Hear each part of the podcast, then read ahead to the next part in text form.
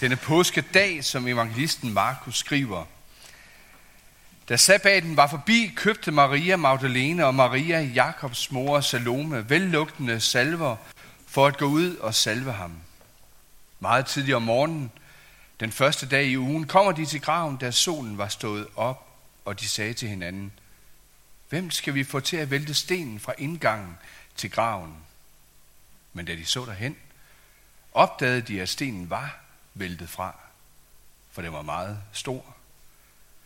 Og da de kom ind i graven, så de en ung mand i hvide klæder sidde i den højre side, og de blev forfærdet.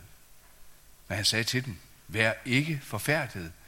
I søger efter Jesus fra Nazareth, den korsfæstede. Han er opstået. Han er ikke her. Se, der er stedet, hvor de lagde ham. Men gå hen og se til hans disciple og til Peter, at han går i forvejen for jer til Galilea. Der skal I se ham, som han har sagt jer det. Og de gik ud og flygtede fra graven, for de var rystede og ude af sig selv, og de sagde ikke noget til nogen, for de var bange. Lad os gå siden.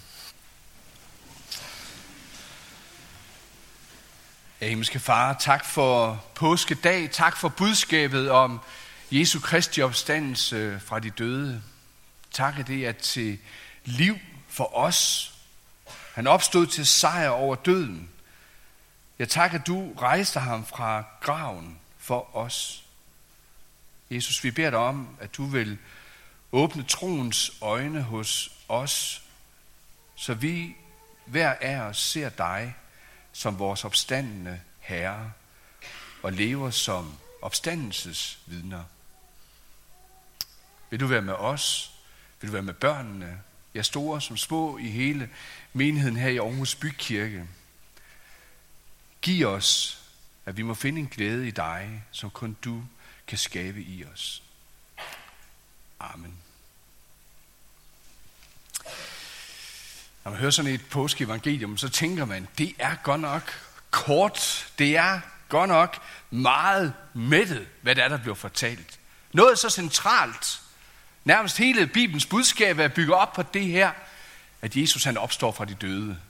Der er mange andre ting, der bliver udfoldet meget i detaljer, og det er der selvfølgelig også i den beretning her, men egentlig meget kort og mættet. Havde det nu været en begivenhed i dag, så havde TV2 News været der, og den har kørt i tomgangsjournalistik i lang tid, i mange timer. Så man tænker, nu er der vist heller ikke mere ben og koge her. Det eneste, vi får sådan lidt at vide, det er de øh, konkrete fakta. Det er hændelsen. Det er nogle følelser. Fortalt egentlig meget nøgtern, direkte, så der ikke er så meget at tage fejl af. Det skete virkeligt. Men hvordan i alverden skal man fortælle det ufortællige? Fortælle kærlighedens sejr.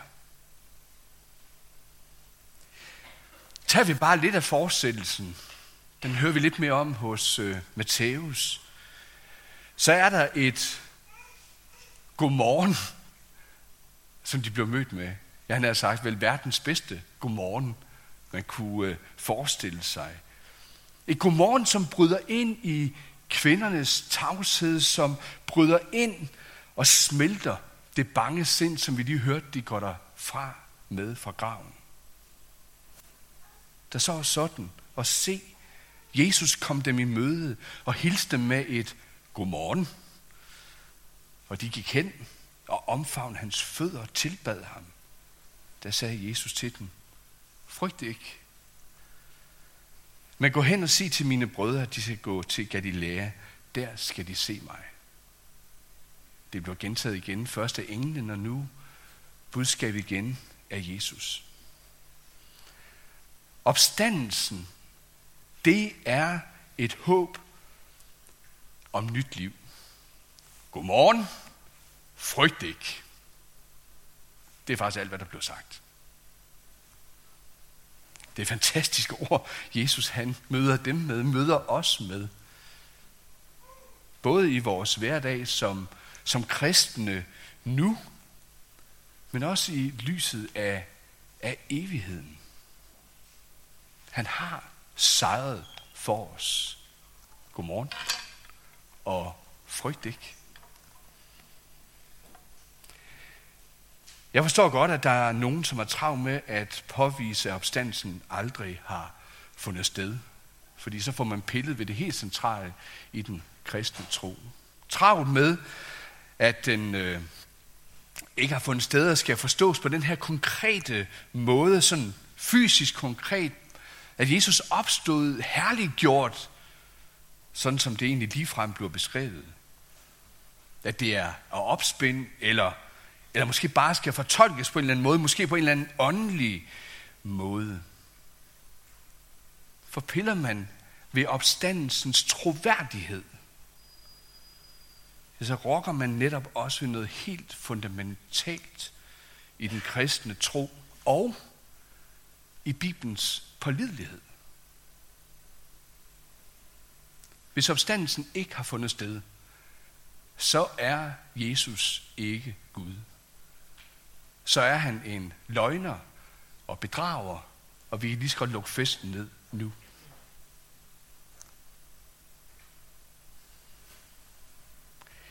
Det knep at gøre opstandelsen, opstandelsen utroværdig på en eller anden måde, det er faktisk ikke gammelt. Eller det, undskyld, det er ikke nyt, det er gammelt. For debatten om opstandelsen har op, egentlig været opstået siden opstandelsen selv. At romerske soldater, professionelle, kamptrænede mænd, de skulle være overmandet af en flok amatører. Selvom det er Olsen-banden derude af, som nogen måske så i går aftes som jeg, så virker det altså ikke særlig troværdigt. Og så livet, der blev stjålet, ikke i al hast, som man skulle have troet, ind og ødelægge det hele, og så ud igen. Nej, nej, nej, nej, nej. Alt ligger timer lagt pænt lagt på plads, som om vi har alverdens tid til det her. Det hænger simpelthen ikke sammen. Hvis en romersk soldat sov på sin vagt, så er det samme som at blive henrettet. Ypperste præsterne, de kommer de her stakkels soldater til hjælp. De beslutter, at de vil give dem en større sum penge imod, at de spreder den løgn, at disciplene havde taget livet om natten, mens de sov. Jamen, skulle der så ikke ske noget med soldaterne, hvis de sov? Jo, jo, siger østerpræsterne, men den skal vi nok klare med statsholderen med Pilatus. Hvis I bare lyver, så sørger vi for det andet. Deal. Og vi skruer kassen på det, tænkte soldaterne. Og redde deres liv. Der står sådan sidst i Matteus evangeliet, og dette rygte er i omløb blandt jøderne den dag i dag. Her er vi nogle par årtier efter, opstandelsen 3-4 årtier efter, tror jeg, og flere andre rygter kom. Både de årtier og lige siden, i flere århundreder. Ja, egentlig frem til i dag, og især de sidste par hundrede år siden oplysningstiden, der har man haft travlt med rygter. Egentlig ikke nødvendigvis at lave så mange nye rygter, men egentlig med at finde ud af, hvordan skal vi egentlig forstå det her med opstandelsen. Fordi det kan ikke passe, at det er sket så konkret, som det egentlig står beskrevet lige frem. Så man har haft travlt med, blandt de her kloge teologer, at modbevise den konkrete forståelse, at graven er tom. Det er blevet tolket billigt, det er blevet tolket symbolsk, det er blevet afmytologiseret, som det hedder så pænt. Det er blevet tolket essentielt. Og ikke mindst i de sidste par år, der er det blevet tolket som om, at den her kød- og ben-teologi, den er virkelig langt ude. Det er sket åndeligt. Der findes mange virkelig gode indicier for, at budskabet om den tomme grav er sandt. Skulle det være en pyntet eller opdigtet historie, så er jeg nødt til at sige, så er det gjort virkelig elendigt. Hvorfor bruge kvinder som de første opstandelsesvidner, når de i samtiden ikke blev regnet for noget som helst? I hvert fald ikke lige til at være vidner.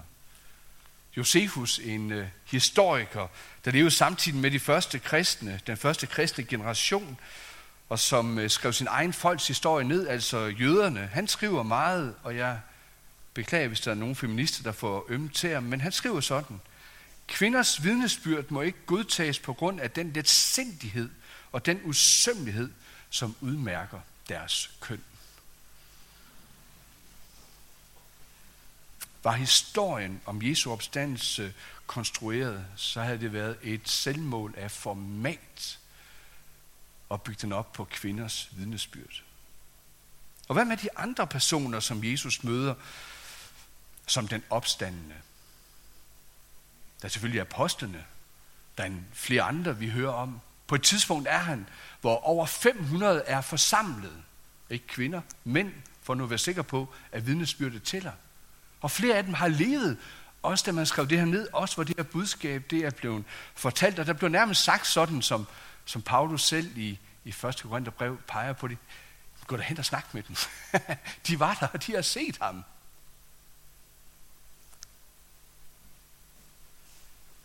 Og flere af dem, hvis vi bare tager de fleste af apostlene, jeg tror faktisk, det er alle på nær Judas og en mere, der lider martyrdøden, fordi de vidner om, at de har set Jesus som opstået. Udover en række solide indicier, jeg havde egentlig i tanke på at skulle have læst en masse mere op i dag, så tænkte jeg, så får jeg ikke tid til at sige så meget andet i prædiken, men øh, læs bøger, og jeg kunne underholde jer i lang tid om det. Men udover en række gode, solide indicier og pålidelige historiske facts, så er der et argument mere. Et argument mere, som, som Luther har peget på, og på den måde ikke nyt. For mig, der blev det i hvert fald lige lidt nyt at se det igen, så tydeligt her tidligere på foråret, her sidst i marts, hvor jeg sad og arbejdede med nogle ting omkring påsken. Hvor Luther han egentlig siger det så selvfølgeligt. Det skete ifølge skrifterne. Som sagt, så kan det egentlig lyde meget selvfølgeligt. Måske ser for sådan en som mig, der burde være en, en, øh, en dyrkende bibellæser. Men det har det bestemt ikke været den første opstandelsesdag. Det får vi også nogle bemærkninger om, men i samværet med Jesus, både den dag, i dagene efter, sådan som vi også skal høre om det næste søndag, i ugerne efter, frem mod Jesu himmelfart, ja, der bliver virkelig det helt store trukket ud, og Jesus begynder at udlægge, hvordan der står om ham hele vejen igennem Bibelen. Og lige pludselig så kan man begynde at læse hver eneste side i Bibelen, som det nærmest kun handler om Jesus. Det handler om hans død og opstandelse. Ja, som Luther siger det sted, at skrifterne, de skal drive på Kristus, for at de giver det ægte kerne evangeliske vidnesbyrd. Prøv at tænke, læse hele Bibelen som om, det handler kun om Jesus. Hvor gad jeg godt have været i de der uger efter opstandelsen og hørt Jesus udlægge hele Bibelen på den måde. Og jeg tror, de har lyttet sig igennem i deres sind.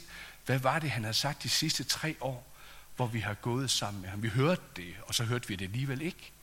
Sådan så man kan gå sidde søndag efter søndag og høre et budskab, også her, og måske først lige pludselig komme til at tænke på, Nå ja, det var jo egentlig det, der blev sagt. Og så står det lysende klart til sidst.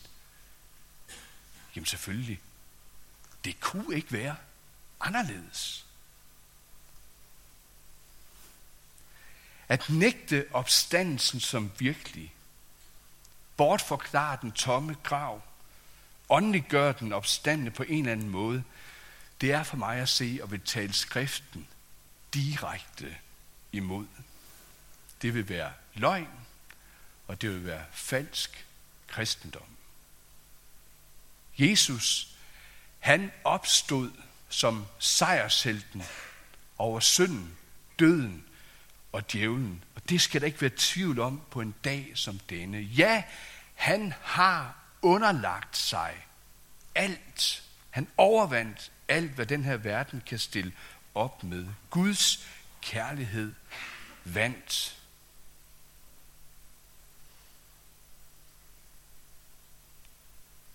Lad os gå lidt tilbage til graven igen. Jeg husker jer som, øh, yngre, tænkte, hvor var det godt, at englene kom og fjernede sten. For ellers så var Jesus jo ikke opstået fra de døde. Jeg ved ikke, om nogen af jer har haft en tanke på lignende måde. Eller så tager den bare på min kappe. Jeg vil stadigvæk påråbe mig, at det er en logisk slutning. Men den fjerner også fokus fra noget meget væsentligt, en meget væsentlig pointe, som i hvert fald for mig er blevet til trøst og til et stærkt budskab med håb. Jeg tror faktisk, at Jesus han havde forladt graven, før stenen den blev rullet til side. Måske skete det samtidig med et jordskælv, hvor sten røg til side, og i det her i et nu, som er sådan et dejligt bibelsk udtryk, der handler Jesus. Englene kom, ja, de skubbede stenen til side, men som Paulus siger det sted meget stærkt, Jesus, han blev i kraft af hellighedsånd stadfæstet som Guds søn med magt og vælge, da han blev oprejst af Gud fra de døde. Han gik selv ud. At stenen den var væltet bort, og at graven var tom, det er langt mere et vidnesbyrd for kvinderne.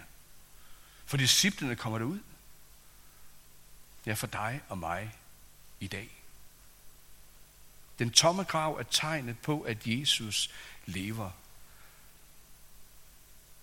fredagens budskab, korsets hemmelighed, det er ikke tom snak, men virkelig og gælder nu og i al evighed. Kvinderne, de tror ikke helt på det, selvom de ser ind i den tomme grav. Men står der og kan se det hele for sig alligevel. Ah, det er lidt svært at gribe. Jeg ved ikke, om, om du kender det. Har du det også sådan til tider, at selvom du nærmest ser ind i budskab, du kan bare åbne Bibelen, læse det, at så kan det være svært helt at tro på det. Tro på Jesus. Og så rammes du måske af tvivl på en eller anden måde. Må det er sandt, at Jesus lever. Og hvis det er sandt, det som fylder så meget i dag, hvordan kan det så være nogle gange til hverdag, at det fylder så lidt i mig? Eller jeg bliver optaget af så meget andet? Måske anfægtes du over, om betydningen af Jesu opstandelse også gælder dig.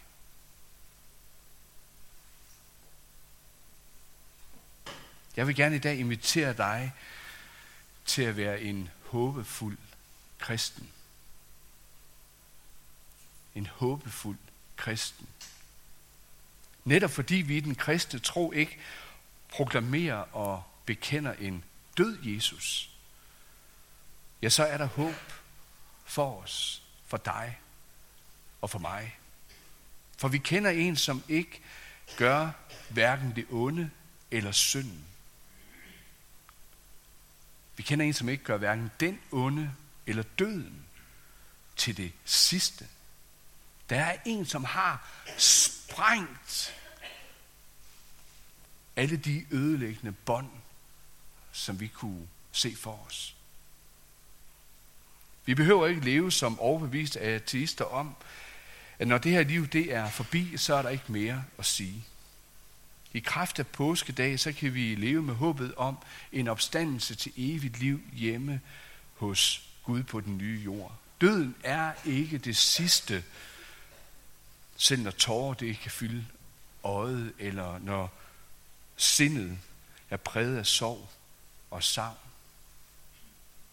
Troen på Guds nærvær i livet, i døden, i mørket, det giver trøst, det giver håb.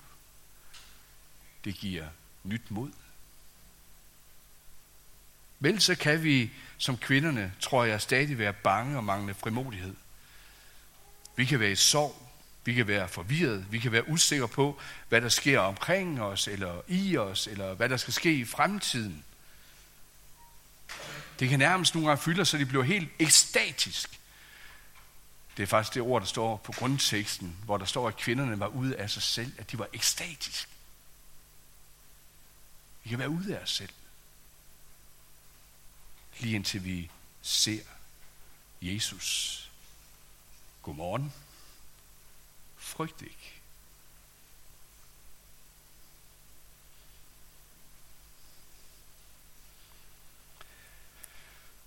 For mig, der er budskabet om Jesu opstandelse fra de døde et helt centralt omdrejningspunkt for mit liv som kristen. For hvis han ikke opstod, ja, så er det kristne budskab falsk. Men han opstod. Og fordi han gjorde det, så må Bibelens ord også være sande og være troværdige og være til at bygge mit liv på. Det er faktisk derfor, jeg selv er kristen i dag og bliver ved med at være det. Fordi Jesus er opstået fra de døde. Derfor er der håb og trøst og virkelig de ord, der lyder ved en grav af jorden. Skal du igen opstå. Fordi det er sådan med Jesu opstandelse, at det, der kan se virkelig ud for os, får et nyt virkelighedsskær. Den eneste grund til, at de ord, de kan siges ved en grav, det er fordi, at nu lyder det. Nu sover den døde kun. Han er ikke død i den forstand. Han sover. Eller hun sover. Fordi han skal vækkes op. Hun skal vækkes op til liv en dag. Som Jesus han siger det, og som vi her i kirken har valgt at knytte til, også når vi har dåb her i kirken, hvis I ser over på vores dåbsfad, hvor der står, og for oven, hvor det bliver sagt til, til Martha, efter Lazarus, eller ved Lazarus, lige før Lazarus opvækkelse fra de døde, hvor Jesus siger, jeg er opstandelsen og livet. Den, der tror på mig, skal leve, om han end dør. Jeg er døbt til at tilhøre Jesus, så opstå til liv med ham, både nærmest i det liv, jeg lever nu, og ikke mindst evigt.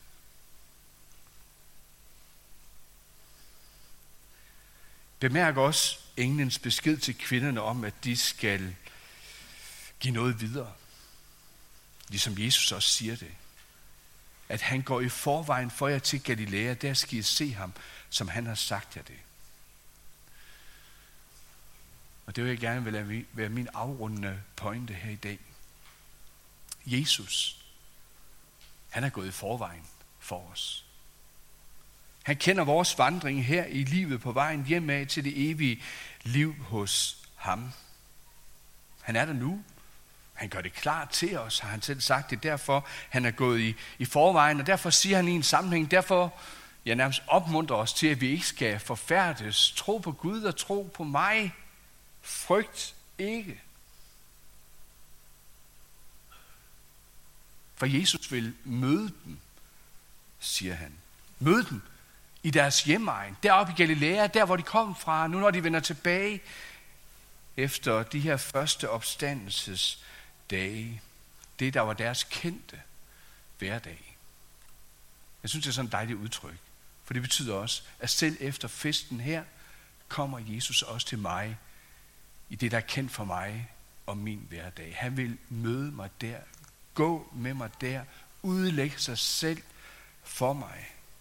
Og så vil han komme med sit godmorgen. For hver dag med ham, det er en god morgen. Guds nåde er ny hver morgen. Hans kærlighed er hver dag uforanderlig. Han kommer til dig. Også nu. Som sin frelser. Det er det, han ønsker at være for dig.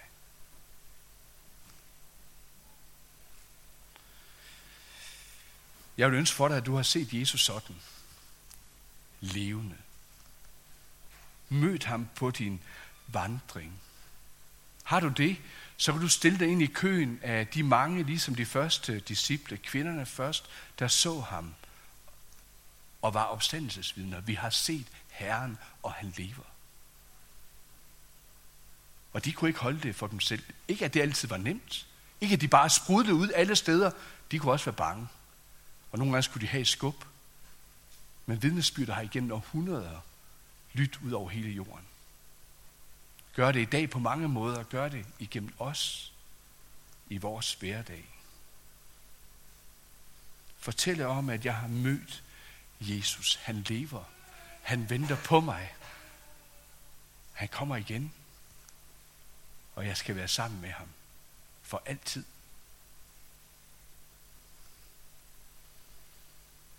Om lidt, der skal vi synge en salme til hyldest til den opstandende sejrshelt. Måske en lidt ældre slags, men prøv at lægge mærke til ordene. I et af versene, der lyder det sådan.